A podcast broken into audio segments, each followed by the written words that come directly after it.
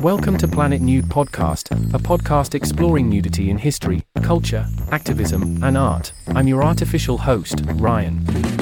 Let's dive in. The Male Body Positivity of Jackass. How is this series so wholesome? By Brett Marcus Cook.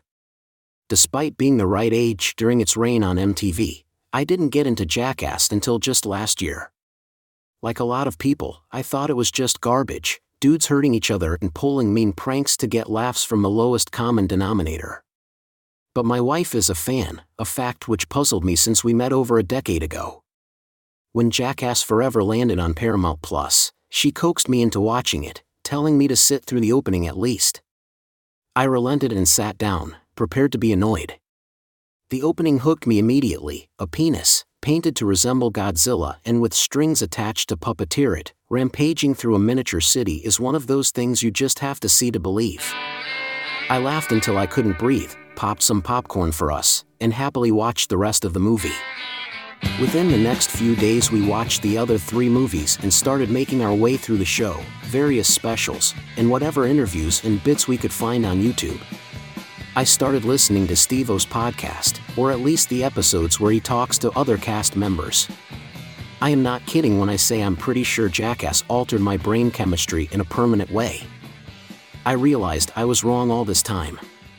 I mean, yes, you're still watching this to see some of the most resilient idiots of our time do some incredibly stupid, gross, and painful stuff. That's what cinema was made for.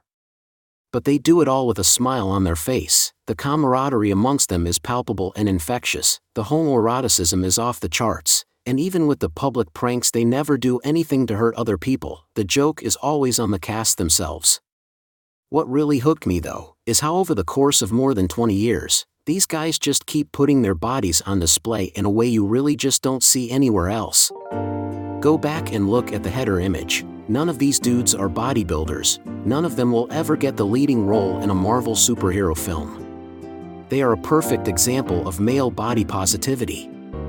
It's not just Steve-O in the leopard print Speedo or Chris Pontius doing his party boy dance, although those two definitely get undressed more than anyone else. So many of Preston Lacy's bits do revolve around his size, but him being fat is never the punchline, even when he's teamed up with Wee Man. Nobody ever makes fun of him for how he looks, and the same goes for the other cast members. They tease and taste each other a lot, but there is no body shaming to be found here, and seeing such a variety of male bodies without any sense of shame is so refreshing. And again, the fact that they've been doing this for over 20 years now is impressive. One of the wilder things about watching the show and movies so close together was seeing just how much these guys have aged over time, and no matter how much their bodies have changed, they're still undressing without a second thought to get their genitals covered in bees, or to use their penises as ping pong paddles. Or, look, it turns out that our most sensitive parts are still pretty resilient, and importantly, this is all consensual too.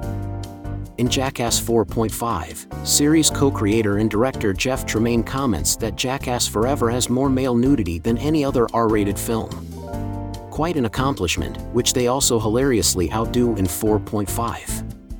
Penises are just penises, they can be funny looking, but it's also just no big deal to these guys.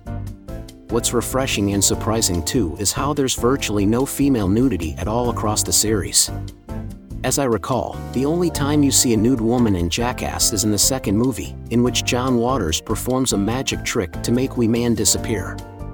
You'd think that something that lived and thrived on MTV, with its teen boy audience, would make the effort to throw some topless girls in wherever it could to get that demographic, but nope, that's one low hanging fruit they never went for. Rachel Wolfson joined Jackass Forever as the first woman in the cast, but it's clear no one was interested in getting her to undress at any point. They never needed that same, cheap sex appeal that pop culture drowns in. Adding the aforementioned homoeroticism, a deliberate choice from the beginning to stand out in a homophobic climate, Jackass really has been consistently subversive in so many ways for such a pop culture juggernaut, and they've never tried to hide that. There are for sure cringy and unpleasant things in the TV show and early movies, an unfortunate product of their time, but seeing them change, learning about the ways Johnny Knoxville and the gang supported Steve-O's sobriety is delightful, and discard the more problematic elements with each successive entry is also something incredible. All of these elements together make Jackass a surprisingly prominent example of wholesome masculinity, which is something I personally needed as somebody who came out as non binary in their 30s, struggling with a lifetime of never feeling like a real man and thinking that every masculine aspect of myself was toxic. Our culture thrives on insecurity, we're constantly being told how inadequate we are, Despite all of that, these guys expose themselves with such casual confidence, cheer each other on as they throw themselves into danger, and hold each other up laughing and hugging as they devise new ways to hurt themselves. There's a real heart to what they do. It's boys will be boys, but without the cruelty, and we need more like it, with fewer genital injuries if possible. We hope you're enjoying Planet Nude. If so, please consider a paid subscription. Your membership comes with exclusive content and supports our work. Subscribe at www.planetnude.co.